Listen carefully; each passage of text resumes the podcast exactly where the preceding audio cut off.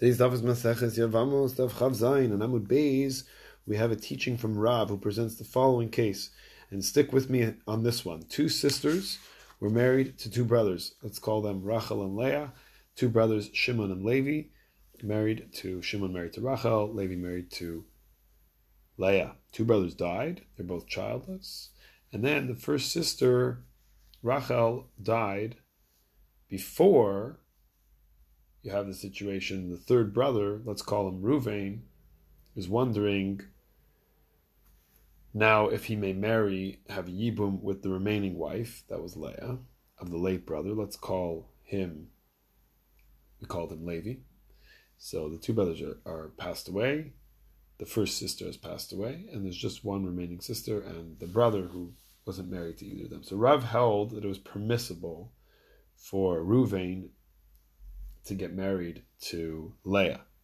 But Yochanan said it's not permitted, and we actually follow the opinion of Rabbi Yochanan.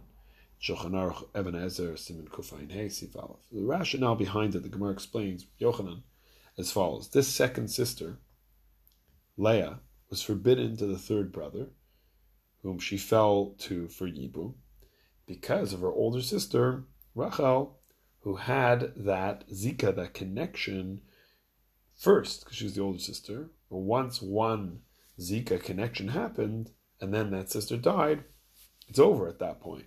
There's nothing you can do beyond it, even though she passed away. technically speaking, there's only one sister left.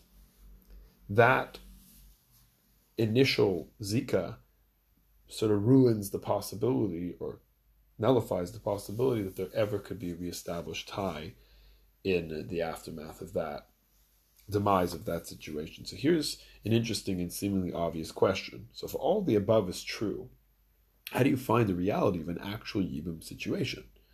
Because when the wife falls for Yibum, both she and her Yavam, meaning the husband who who's left, they're both onanin. They're both in a situation where they've lost a relative. They've lost a one of the close relatives. They're in mourning.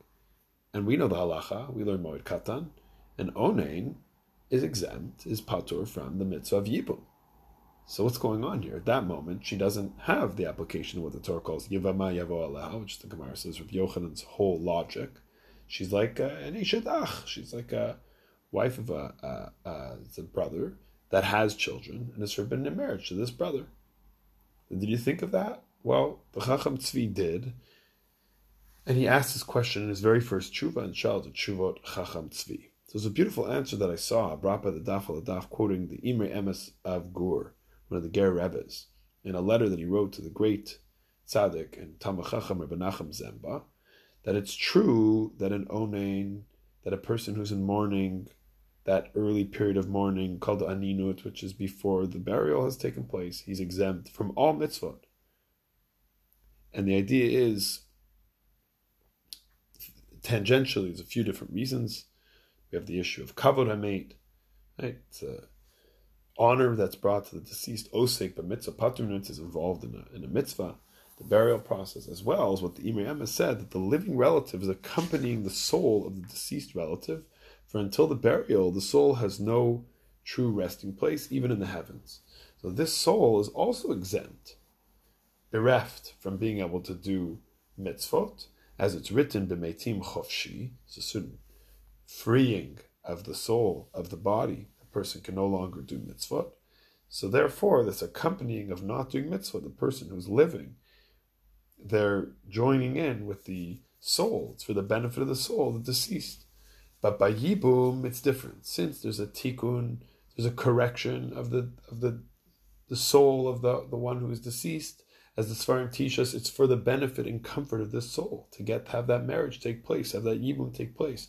So the live sibling is certainly obligated in this mitzvah, even while in the state of aninut. This angle of the halacha deepens our appreciation how halacha treats those who have passed in the world. Any element of honor and comfort brought to the soul is not considered for the person who's mourning, but rather for the soul of the one who passed. We value this even above the sadness of the moment because ultimately it is fixing something which was broken, a true form of building and redemption.